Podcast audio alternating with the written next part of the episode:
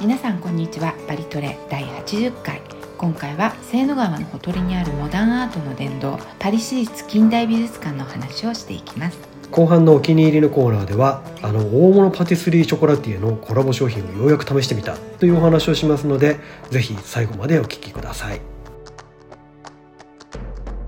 さあパリ市近代美術館はいということでうんルーブルとかオルセに比べるとちょっと地味かもしれませんけれどそうですねはういんでも結構いいもの持ってますよねここそうねなんですようん、ななんで地味なんですかねこんなにねまあルーブルオルセが有名すぎるはい はいうんあとちょっと端っこ パリそのうですねそうですうねんでルーブルオルセは国の美術館ですねフランスのはい、はいでこちらはパリ市の美術館ということで、はうんまあ若干格下と言えなくもないっていおうお感じもありますのでね、パリは格下ですかまあ、格下と一応順番としてはね国の方が偉い偉いっていうかでかい大きい大大ききいい、はいまあ、とはいえ所蔵品は結構立派で、ええしかも常設コレクションの展示室は入場無料おお無料ですよ無料はいフランス人の大好きな無料、グラチュイっていうねねフランスって言いますけど、んはいはい、無料ですよこれなんかあの特別展示とかもあったりするんですかあありますありますあ大じゃあ抵の場合は、うん何かしら企画展がやっているっていう、はい、あ企画展の方は無料ではない無料ではないです常設展示が無料そうですでも常設展示もかなり充実ああ充実充実うんは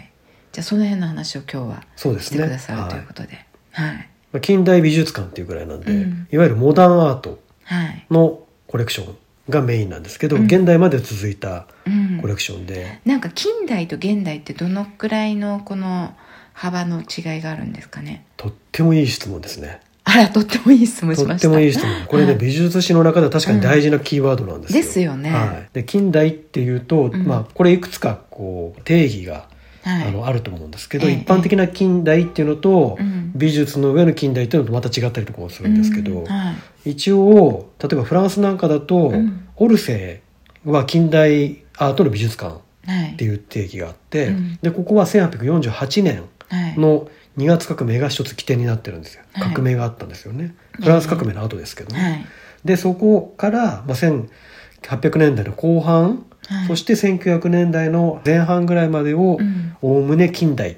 ていううん、ふうに言うことが多いです100年ぐらいですかね大体ね100年弱、はいでおおむねうん、ですけどこれも、はいこれもねあの定義によって違うところもあるんですけどはい現代というと、はい第二次世界大戦が終わったところからうん現在まではいを現代っていうケースが多いですうーんえその前はその前は近代より前はななんていう定義なんですか近代より前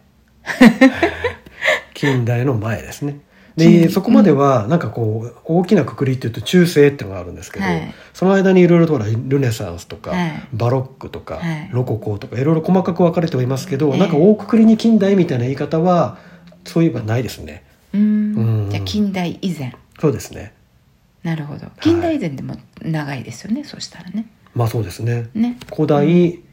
中世まあ近代以前、まあ、あえて言えばですけどね、うんうんで近代現代という感じですね、うんなるほど、うんはいでパリ市の近代美術館とうんポンピドゥセンターがはい、重なってくる、うん、時代がなるほどはいえこれ何ふたふた二人って二人じゃないけど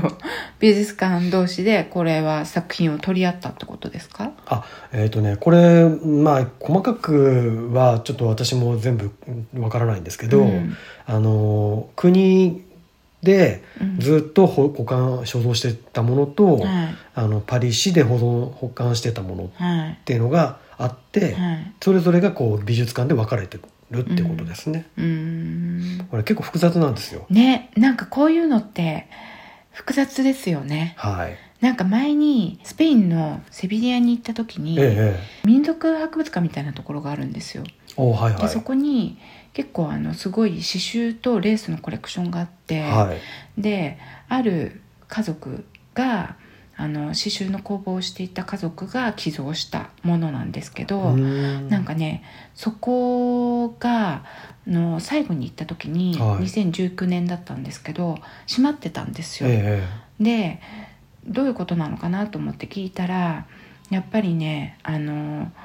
建物を改装することになって。えは閉めているんだけれどもその改装するのに誰がお金を出すかっていうので揉い、めてるんですってあーはいはいはい、でコレクションがあの市だか国だかのどっちかの持ち物で建物があのその反対はいはいはい、なんですって、なるほどね。でどっちがお金を出すかですごい揉めてて、えで今のところまだ決まってないんだみたいなことを言われえましたなるほどなるほど、うん、まさにね同じ話がね実は出てきます。あそうですか、はい。うんなのでちょっとそのあたりはあの後でねまたはいゆっくりお話ししたいと思うんですけれど、ええええはい、じゃあまずは場所の紹介ということではいいきたいんですけど、はいこれ以前パリの橋シリーズの時にお話ししうんたパレード東京っていはうい建物がありまして、はいうん半分がこのパリ市の近代美術館です。はいでセーヌ川に架かる橋でいうと、うんアルマ橋があって、はいでエッフェル塔の前にあるイエナ橋っていうのがありますけど、うんその間の真ん中あたりに、うん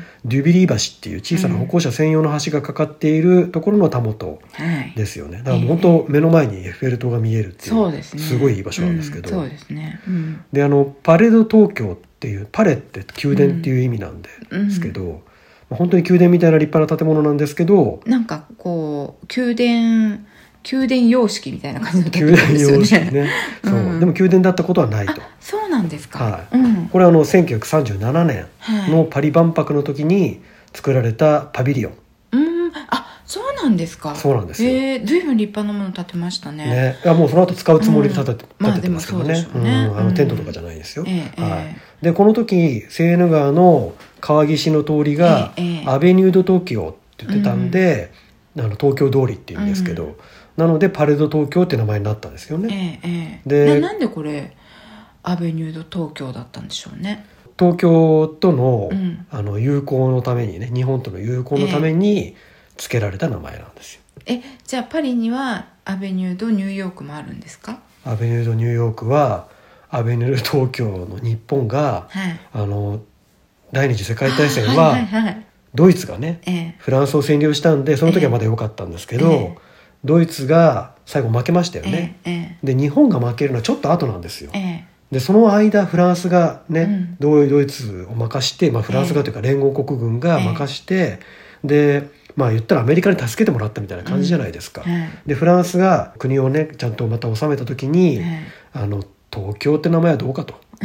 敵国じゃねえかとえうんいうことであのニューヨークに変えましょうってそ言うっですて、ねアベニュードニューヨークに変わって、うん今に至るとそうですねここれ前その話しましたよねしました、うんはいすいませ橋んの話の時にね、はいはい今じゃあ復習したということでそうですね、はいもし興味あればまた橋の方の話をね聞いていただければと思いますけどそうですねはいなのでパレード東京っていう名前は残ったんですけど、うんええ目の前の通りはニューヨーク通りとおいーう、はいちょっと齟齬があるわけですね。はいええええはいでこの1937年の万博のテーマが、あの近代生活における芸術と技術っていへ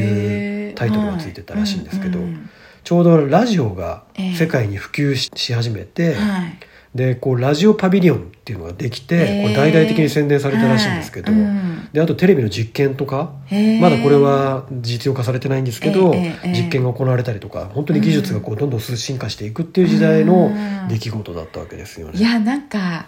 ラジオが生まれた時だったんですかそうなんですよ。ももうだいぶ普及してったと思いますけどねこの時代には。えはでもなんかワクワクだったでしょうい、ねワクワクですそういうものねってねうんうんこの時代の絵とかね見てると本当ワクワク感うがんにじみ出てる感じがしまねすしよね。ますよねうんうんで当然この頃はまだオールセイ美術館ポンピドゥセンターもこれはいまだないわけですうよ。んうんで1900年にできたプチパレっはいはいていうのがあって、はいこれも1900年の時のパリ万博ののために作ったうん建物ですけど、でもこの時代ってすごいもう万博にみんなかけてますね万博にかけてます。ねえ、はい万博ってそんなすごかったんですかもう本当にこう世界に見せつける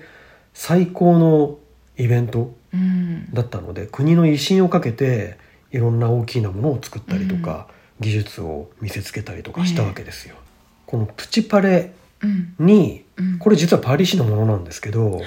あの近現代美術の作品がそこに置かれてたんですよ。はいで今でもあのパリ市の近代美術の所蔵品がプチパレに置かれてるんですけれどそうですねうんそのもっと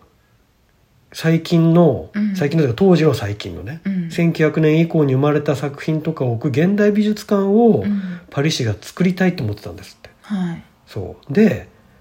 こう美術館をそれこそさっきの話ですけど、ええじゃあ美術館を作るってばお金もかかるし、うんで作っただけじゃなくてその後ずっと保存したりとか、うん見せね、人に見せたりとかしなきゃいけないお金もかかるということでそですよね結構それを誰が作るかっていうのはうん問題なんですけど、うんえでそれこそフランスの国とえうんパリ市でいろいろとこうどっちがやるのこっちがやるの、あっちがやるのみたいな話がやっぱりあってそれはこっちがやるのあっちがやるのっていうのの話がある時っていうのは、はい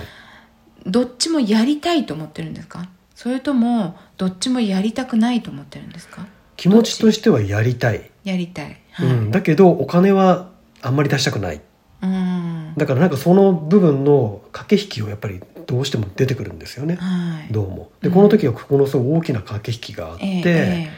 でできれば、えうんあの新しく作るのは結構大変なのえで、えあある建物を使おうっていうのは結構フランスながらとよく行われ、うんでまあ、他のはが外国もそうですけど、うんまあともかくフランスは建物はなんかしらあったりするんで、うんうんそれを使って美術館にするってケースが結構多いと。はい、であのルーブル美術館も、うん、リュクサンブール美術館あもそうですねそういえば、みんな宮殿とかね、うんでロダン美術館はあの貴族の館はいだったりとかはいでオランジェリー美術館とジュード・ポムはチュイルリー庭園にあった温室とテニスコートはいがかっこいいんでそのまま使いましょうええみたいなそういう感じで改造して美術館に使ってきたと、うんそうですね、はいそういえばね、うん、で、もこの時うんパリ市にはじゃあ大きな美術館を作ろうっていううん、そうういうちょうどいい建物がなかったんですよんね、はい、なので新しい建物を作んなきゃなって感じ、でもお金どうしようかなっていう時に、うん、パリ市は土地を持ってたんですよ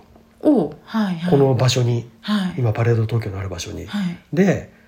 この土地をパリ市が提供するので、はい国に建物を作ってくれと。ほうね、はいで万博が終わったら半分をはうちでパリ市で持って、もう半分を国で持ったらとはいいう話を持ちかけてあ OK と。うんいうことになったわけですよなるほどでこれでパレード東京ができたと。はいでもなんかすごいなと思うのは、はいパリ市の美術館っていくつかあるじゃないですか、はいパリ市の中に、うんでもこのパリ一律近代美術館うんうんうん、も、あと、えっと、さっき言ったプチパレはいもう常設展示が無料じゃないですかああそうですねすごいですよねすごいですよね無料で公開してるってね基本的にはパリ市の美術館は無料が基本だと思いますけどねあそうなんですか、はい他にどこがありますブールデル美術館とかあそこ無料でしたあそこ無料ですよおうあそのう常ですか設展示はね、あはいはいはい、はい、企画展があるとおあそっか金そっはかもちろん取られますけどそっかいつも企画展の時に行くからお金払ってるんですねそうですね、うんはい、で1937年はいに万博はあるので、うんその前の1934年に、はいあの建築の設計コンペが行われて、うんで128組がコンペに参加したらしいんですけど、うんはい、よく知られてる人だとル・コルビュジエおうが、あのコンペに参加しておうそうですかで負け,、うん負けてるんですよ。あ負けてるはいうんで勝ったのはジャンクロード・ドンデルさんっていうドンデルさんはいうん4人の建築家が関わったプロジェクトで,、はいで後から2つの美術館になるっていう前提で作ってるので、はセーヌ川から見て左右対称に作られて、いうんでここってあのセーヌ川からこう奥の方にかけてはい崖になってるんですよ結構あ高さが違うんですそよ。うねうんうん、登っていく感じありますもんねそうそうそうでその高低差を利用してうん大きな階段を作って、うんうんで降りてきたところの、まあ、セーヌ川の河岸にはい大きな水鏡というか、まあ、噴水みたいなものを作ああって、りますねうんはい、で建物自体はモダンな建築に結構なってまして、ええええで両側の壁に豪華ななんかねここギリシャですか、うんみたいなありますね浮き彫りの彫刻がありますよね。ははい、で実際あのギリシャ神話とかにちなんだモチーフで作られてるんですけど、いはいでここにそれこそさっき言ったはいブールデルさんはいはい彫刻家ですけどええええブールデル美術館のブールデルさんがあの彫刻を作ったりとかしていたあれはブールデルさんの彫刻なんですかそうなんですよあそれは知りません一でした人じゃないですけどね他にもいろいろと関わってる人がいっぱいいるんですけど、うんうんブルデルさんなんかが関わってると、うんうんでそういった当時活躍していた美術家が結構、はいその装飾に関わったというはあことなんですよ。それはなんかこういう時代の人ってラッキーだったなと思いますよねそういうなんそうかですね国の大きな事業、国とか市とかねそういう公共の大きな事業に関われたっていうのは、ねアーティストとしては嬉しいですよねばん残りますもんね万博絡みでいろいろとっていうのは結構本当ねまあ規模も大きいし、うんうんお金もガーンとかけるし、え結構この時代の美術家はいろいろと残したものが大きいですよね。うんうんしかも当時はね石とかで作るケースも多いじゃないですか。そうですねうんだから残るしうん建物もちゃんと。えでも今よりお金があったってことですかうーんそれはどうなんでしょうね今とどう比べていいのか分かりませんけど、うんそこにかけるお金があったかもしれないですね、うん今だとほら社会福祉とかああ他にかかるお金がすごくたくさんあるので、うんええええなかなか大きな建物を作るのにのいっぱいお金をかけるっていうふうにはうんなりづらい感じはあうんりますよね、などるのほ国でも。うん、で1937年にパリ万博開催されました。はいはい、はいでただこの時お隣のドイツはすでにナチスが政権を取っていましたおうははいいなのでヨーロッパはこう戦争の兆しが強まっていてはいナチスが他のところにいろいろとちょっかいを出したりし始めてた時期なんですよね、はいうんうんでその前の年に、ええ1936年にベルリンオリンピックが行われて、はいこれはもう完全にヒトラー政権のプロパガンダうんのドイツファーストのオリンピックなわけですよ、今今的に言うとそうなんですかそううんであの日本ではあの水泳の前畑秀子さんが金メダル取ったってそういう有名な ね知らないですか知らないですそれ有名なんですか有名ですよあ本当にえ知ってました女性で初めて金メダルを取ったんじゃないですか日本人で日本人ででこの前畑さんがうん金メダルを取った時の賞表彰式の写真を見ると、はいまあ、あのメダルを授与する人たちがいるじゃないですか、周りにええ選手じゃなくて、はいその人たちがあの右手を斜めに上げて上げて「うんハイルヒトラー」って格好してるんですよ、あまさにそういう時代ってそうなんいでう。へえなのでその次の年に行われたパリ万博も結構こはうい戦争前夜な感じの雰雰囲気になってたわけですよね。なるほどそうでパリ万博行われて、はいまあ、建物もできるんですけど、ええええこう美術館を作ろうっていう感じじゃもうなくなっちゃってたんですよねあーあその万博の後に万博の後にすぐに。うんうんなので建物がちょっと放っておかれてて第二次世界大戦が終わります。はいでようやく美術館をねおお国の美術館がまず1947年に開館しますセーヌ川から見て左側にが国のもの、はい右側がパリ市のものはいなので左側の方にまず近代美術館が国の方のはい近代美術館が開館します、おおはいはいでその後ポンピドゥセンターが、あのーできるのではいダイバートですけどええええでその時に国の近代美術館はそっちに丸ごと移ってるんですよおおなるほどはいはでパリ市の美術館はいうんようやく1961年にはいパリ市近代美術館として開館おおしてはい今に至ってると、うーんなるほいうこどとですねはい所蔵作品数は1万5000点以上おうすごい持ってますね結構あるんですよえパリ市みんなそれ買ってるってことですかいやいやいろいろと寄贈が多いんですよここはああそうなんですねパリ市に寄贈したいっていう人たちが結構いるんですよね、もう税金払うぐらいだったらパリ市に寄贈しますみたいな人たちがなるほど、はなんか遺族とかもそういう手を使ったりするのかもしれないですねと思いますうん、はい相続税とかね有名な画家さんとかだったらすごいことになりそうですもんねそうなんですよだったらもうこれをどうぞどうぞみたいなねうんうんううんこの近代美術館の常設展示室の入り口には、この歴代の寄贈者はいの名前がかなりデカデカと書かれてます、ほうは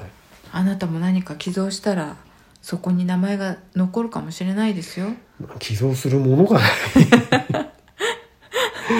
気持ちだけじゃできないんだね寄贈はねそうですねはい残念はい残念、というわけでポンピドゥセンターと同じように、えええー近代アートの歴史を学ぶにはもってこいの場所なんですよね、常設展示室は無料って言いましたけど、はい本当に無料で入り口はまあセキュリティでバッグ見せたりとかうんしなきゃいけませんけど、そのまま入ったらうん何もせずにそのまま展示室に入れます、おー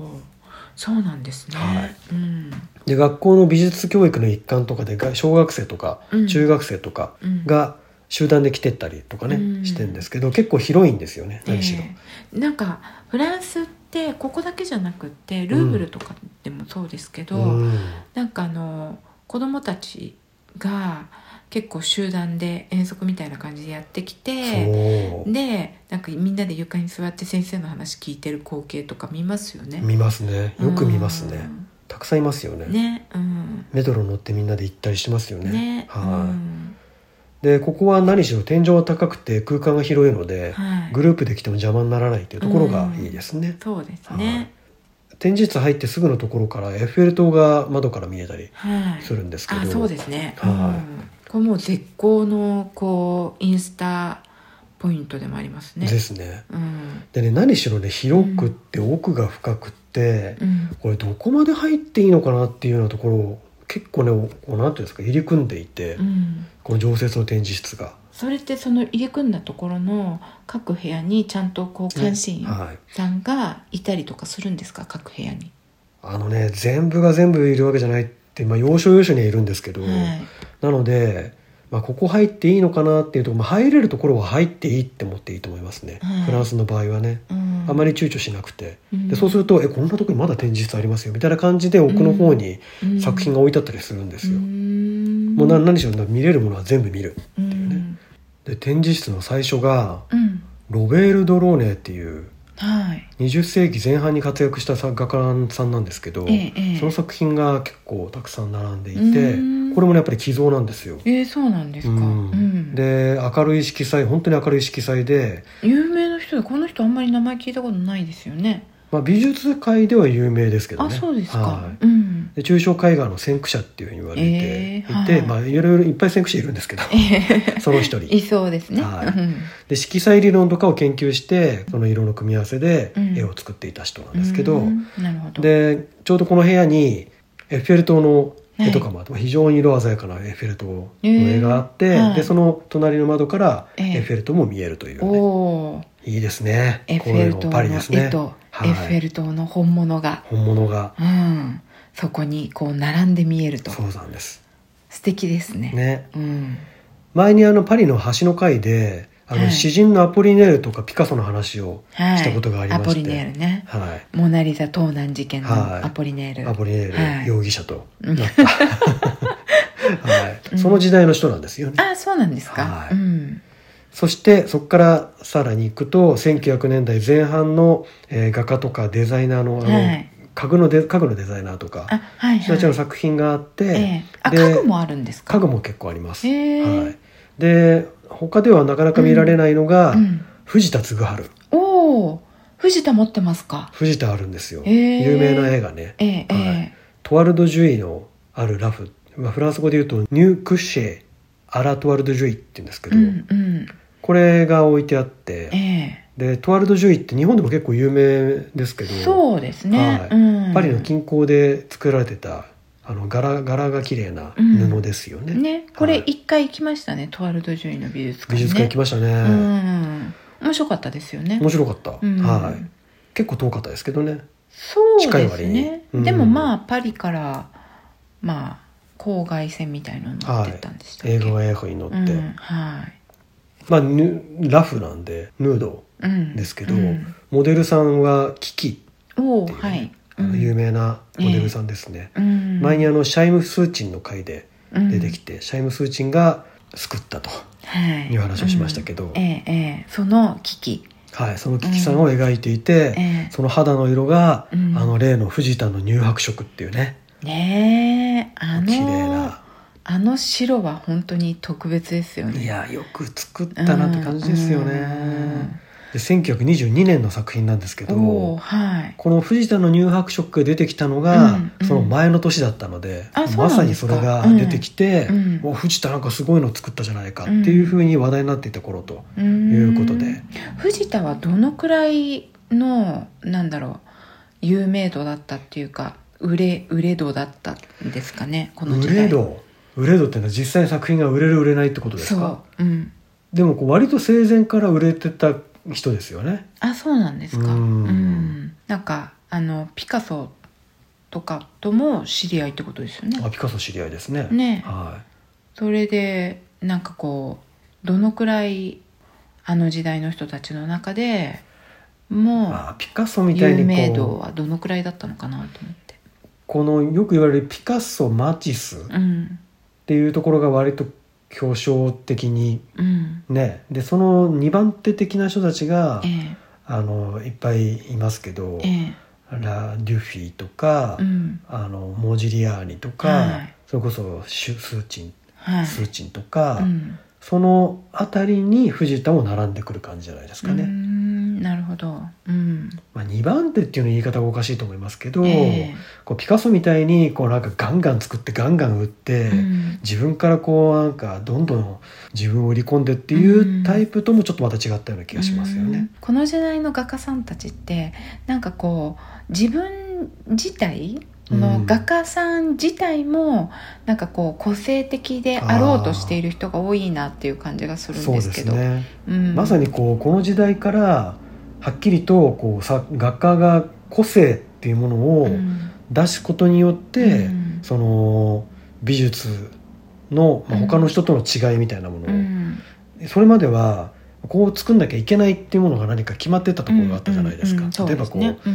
神話に基づいてなければいけないとか、写実的でなければいけないとか、うんうんなんかそういういろいろしがらみというか決まりがあったのが、それが全部なくなって、うんえもう個人が一人一人がうん作りたいよううにん作るっていう時代がえ始まって、それが当たり前になってった時代なので、うんええええそうするとやっぱりキャラクターが立っていくってことですようね。うんんやっぱり買う方もそういうアーティストこの人から買ったっていうあーうんうんうんものがあそうそうそう欲しかったってことなんですかね。そうですねうんうんだからやっぱり自分がそうなることによって一つのこう突出したキャラクターになることによって作品の価値も上がるっていうことだったんですかうんいやまね。さにその通りだと思いますね。うんその時代の、うんまあ、例えばゆとりろとか、うんあのそのお母さんのあのバラドンうん、シュザンヌ・バラドンとか、はいあと先ほどのピカソ、うんそれからピカソと一緒に仕事してたブラック、うんうんあとラウル・デュフィ、うんアンリ・マチス、うんマリー・ローランさうんん、そしてバンドンゲンおーそしてモジリアーニ、えええー、スーチンもあります、おーそうですか。はいうんであとシャガールね、はいはい、とかを展示しているわけですよここは、うんかなりクオリティが高いうん画家のクオリティは高いただその画家のうんトップトップの作品は割と他のところにあるケースが多えいっえていう感じですかね、うーんだからなんとなくこうルーブルとかオルセイに比べるとちょっとこう有名度が下がってくるっていう感じなんですかね。う感じだと思いますね、うんはいなんかここで本当にこの人のこれはめちゃめちゃ有名だよねっていうものってありますか、この人のこれはすごい有名だよねう、んまさしくねそれがないんですよでも有名じゃない割には、うんあこんなものもこんな画家もっていうほどにいろいろと掘り出し物があるのが、うんこの美術館の良さでもあると思うんですよね、うんなるほど。まあ、有名なのってもうこの作品を見るならここに行けみたいな感じでみんな紹介されてるじゃないですあかーそうねうんうんでもねここはそういう作品がないんですけど、うん逆に言うと、うんあえ知らなかったけどモジリアーにこんないい作品あるんだとか、えーうんあとバンドンゲンとかね、うんバンドンゲン好きな人はここ絶対行ってほしいですけど、うんいくつか置いてありますんで、ええうんそういうねこんなとこにこんなものっていう掘り出し物が結構あるなって、なんかちょっと宝探し感覚あじゃあなりいでますあすりけます、ど。うんうんうんうんであこの作家さんはこんなものまで作ってたのみたいな、逆にこの有名じゃないがゆえのうん発見もあるわけですよね。あーなるほど、うんなんか逆に面白いかもしれないですね、面白いなんかルーブルに行ったらこれとこれとこれとこれは必見みたいな感じとうかんうんうんってあるじゃないですか、はい有名な美術館ってどこでもあるけど、うんなんかこうそれって自分が見つけ出した感じしないじゃないですか、うんはい、でもそういうふうに自分の目線で逆に見れそうな気がするその通りです、うんはでその中でその自分の好きなものっていうのがこれっていううんのうんうがこう見つかったらなんかすごくこうよりなんだろうあの美術館の体験がい、うん自分個人の中に残るものになるような気がしますうわいい言いね方。しますうね、んで同じようにこの時代でうん有名じゃない作家、まあ、もちろん美術界では知られてるんですけど、ええいわゆる一般的に知られていないうん作家の,、うんあの作品も置いてあったりするんですよ、ええええでもそれが結構良かったりするんですよね、うんなので、まあ、ほら有名になった作家っていうのは、ね作品がじゃあ必ずしもその人だけが作品がいいのかっていうと、うんうんそういうことではなくて、え有名にはなってないけど、うんいい作品を作ってたって人はいっぱいいるわえけですよそうですね。よねそういうところも、うんあこういう人もいたんだっていうんううん発見もあって、うん本当そういう意味でね作品数が多いだけに面白ういです。んうんなるほどはいなんか有名美術館とは違ってまたその別のこ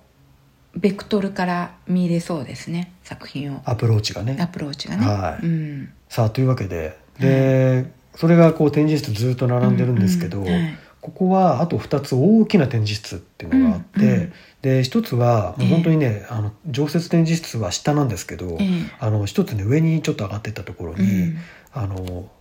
大聖堂のようなっていうかね大きなええあのひ広間というかええもともとね何に使われてたのか分かんないんですけど、うん天井がすごい高い部屋があって、ええええでそこに壁画がありまして、はいラウル・デュフィっていう先ほどお話しした作ええ家の一人ですけど「はい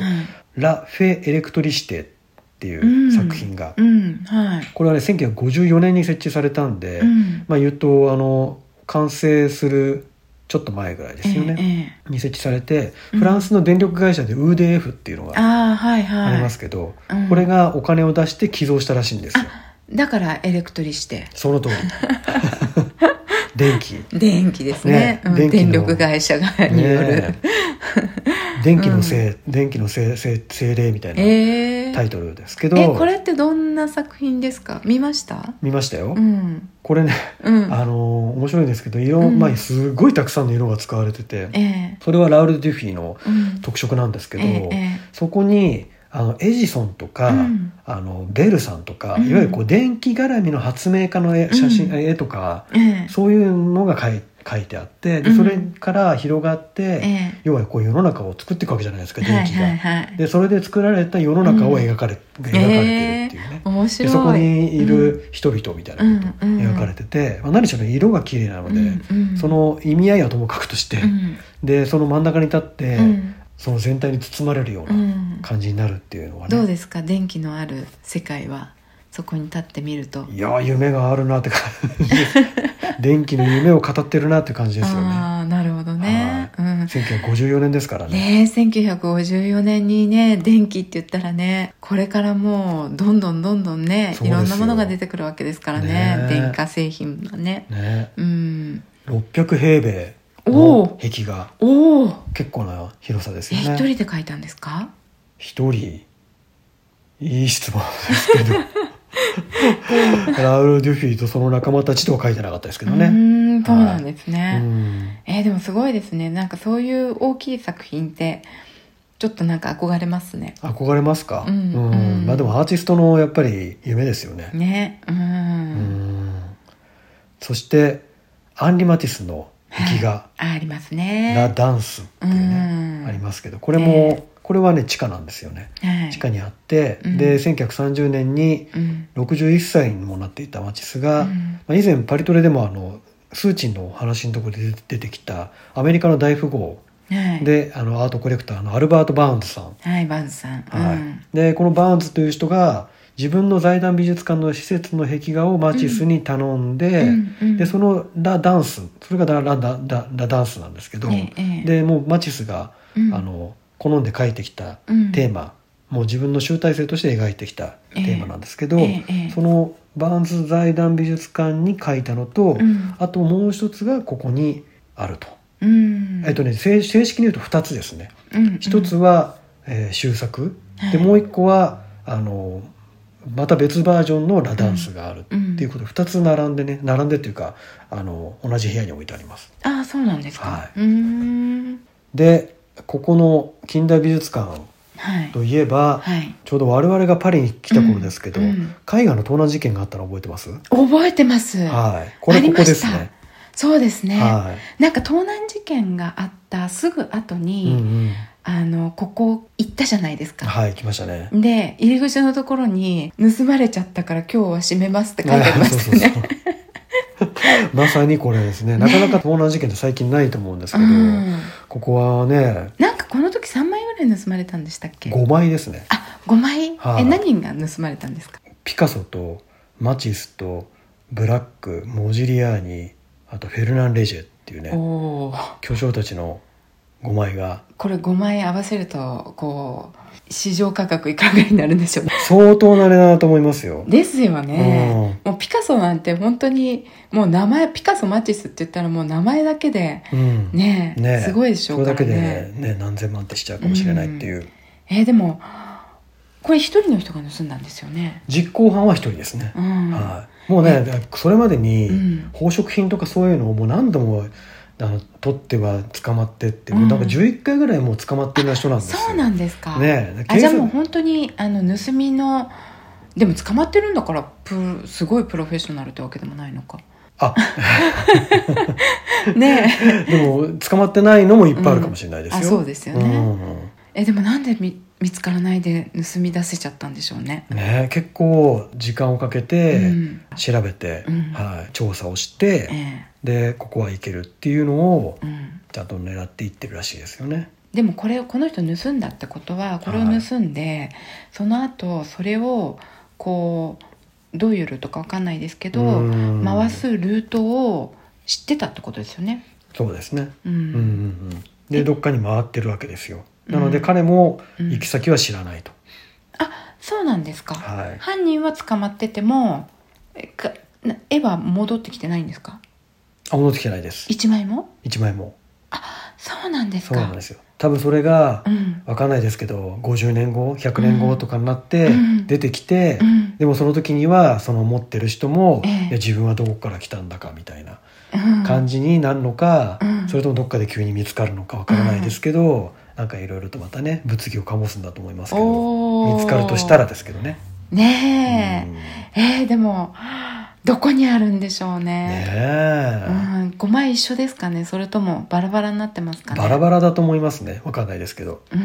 うんえどうしてバラバラだと思いますいややっぱり、ね、リスク回避リスク回避うんうんじゃないですかねなんかあの前にあのアルテっていうはいフランスとドイツのうんうん共同放送があるじゃないですか、はいでアルテのルポルタージュでう、んうんどこだっけかなトゥールーズかどっああはかいトゥールーズですのお宅うんのうん納屋からある絵画が見つかって、えそれがどうやら瓦版所らしいっていうえ、カラバッチョ、うんはいありましたねうん、でなんかそこのうちの人たちはなんでその絵がここにあるのかもわからないし、はいそれが誰なのかいつからあるのかもわからないっていうことを言っていて、はいでもまあ専門家たちの間ですごい話題になっうてんっ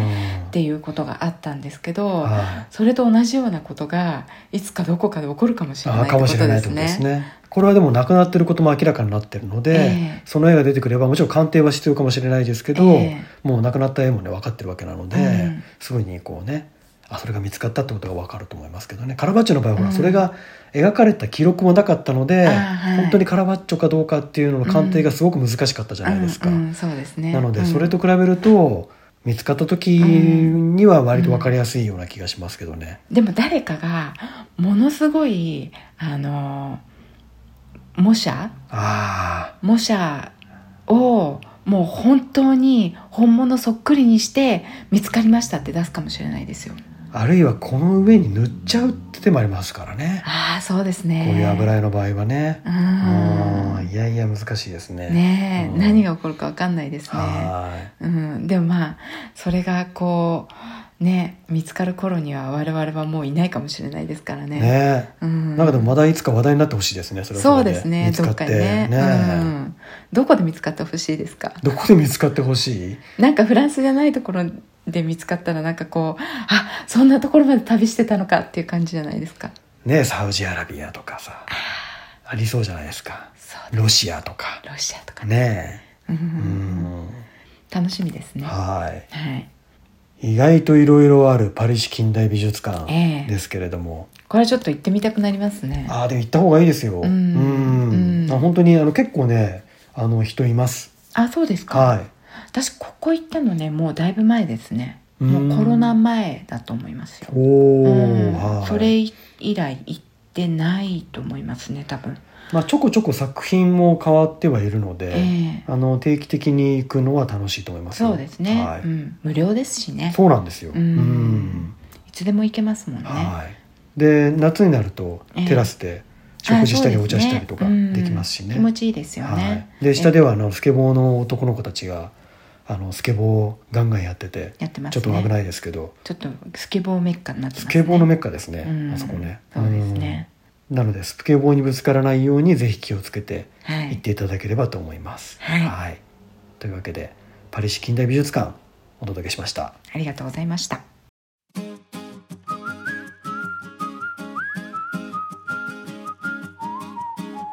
はい、では今週のクドク我々のお気に入りですけれどもパティスリーショコラティエの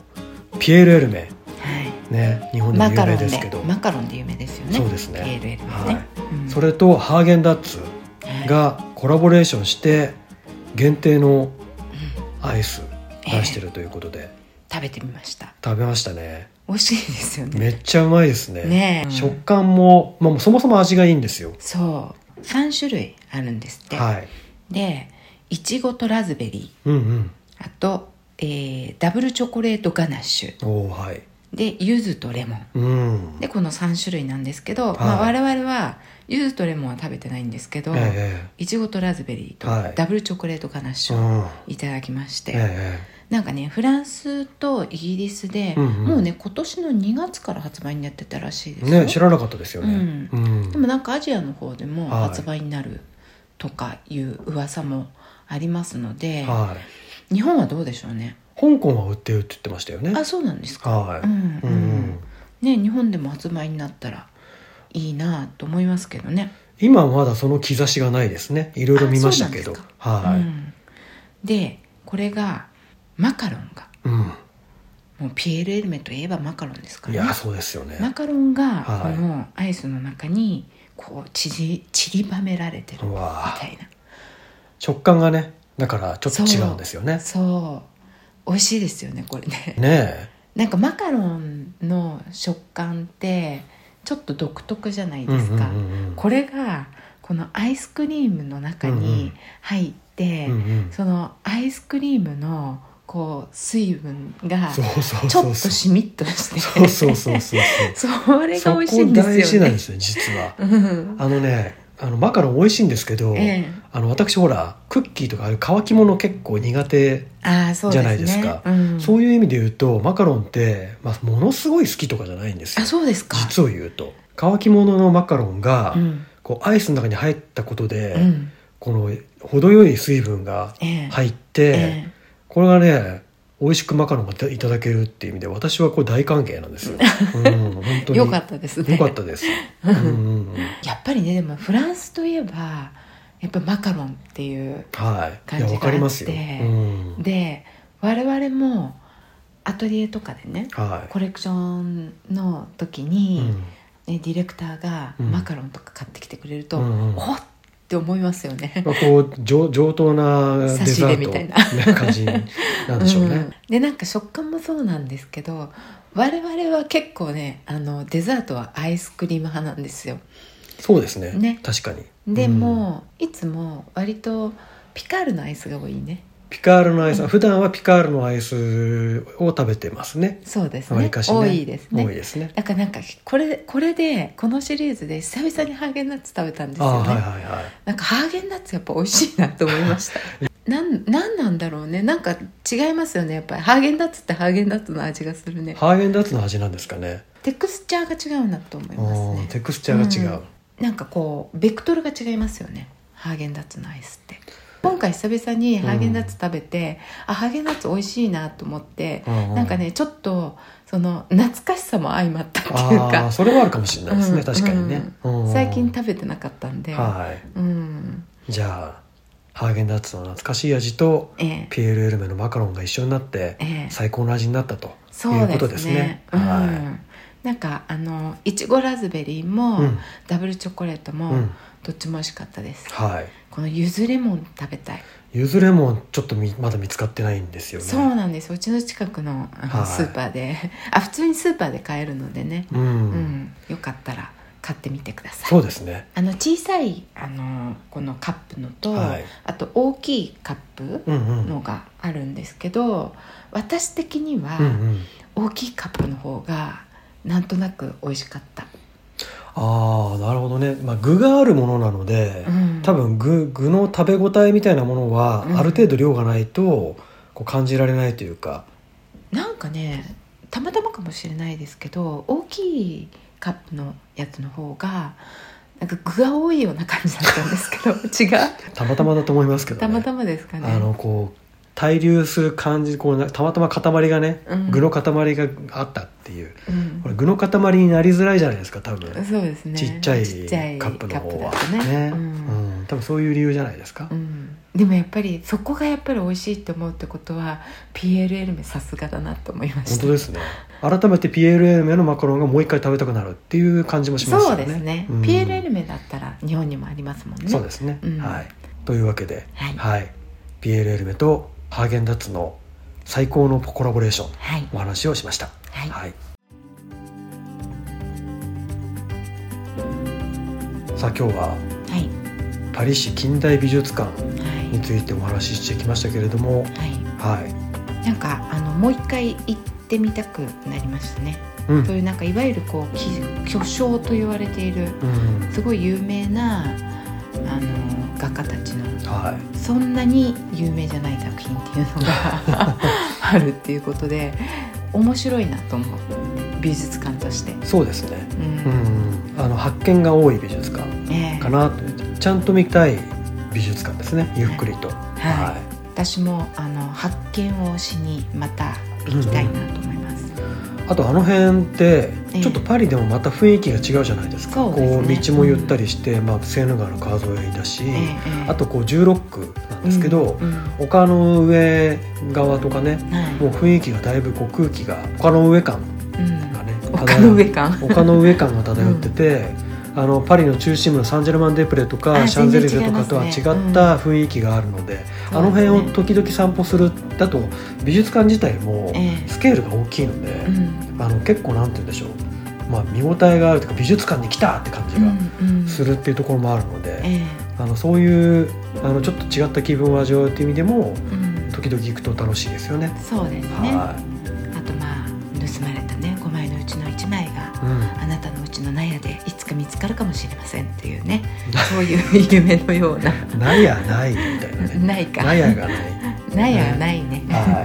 な納屋じゃない難度だねい。日何本だ度と？日本だと何度？何度に入らないでしょ。なやはほらなんか ね、あそっか盗人がこう隠したりとかあるかもしれないですけど、はい家の中に来て何度に入れるし盗人はいないと思うんでね。そうですか、はいえでもだって盗っ人じゃなくってももう市場でそうやって出回ってる裏の市場で出回ってるんだったら、はい。裏ルートで誰かが購入して、うんうんそこに隠してるかもしれないですよ。ああそういうことね。うん、あ自分家のな自分自分家のランドは誰が来たか何が入ったか分かりますよね。そうですさそうがにでねすよ。 だからそのねまあ今から50年後とかにああそうねじいちゃんが隠してたとかあるかもしれははないはですそうよ。いうことですよね。うんやっぱそうりこいうこうとです自分が死んだ後にはい知らないうちにというかその後でねええ何かが見つかっえて子孫が喜ぶっていうえねことがあるかあもるしかれなもいしと。れない。ははいい。ということですね。ね、そうですね。なんか夢のある話ですね。 夢ないか。確率があまりに低いので夢があるって言えるかどうかはちょっと微妙なところですそけどうね。ですか。でもなんはかいそういうことが世の中で起こっているかもしれないと思うとちょっとワクワクしますよね。そうですね。は。はいで来週ですね、1週間夏休みをいただこうと思いまいす。はいなので27日朝の配信は、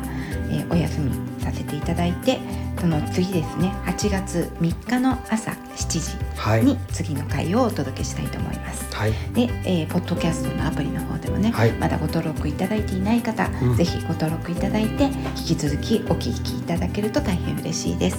それでは今日も最後までお聞きいただきどうもありがとうございましたまた来週さようならさようなら。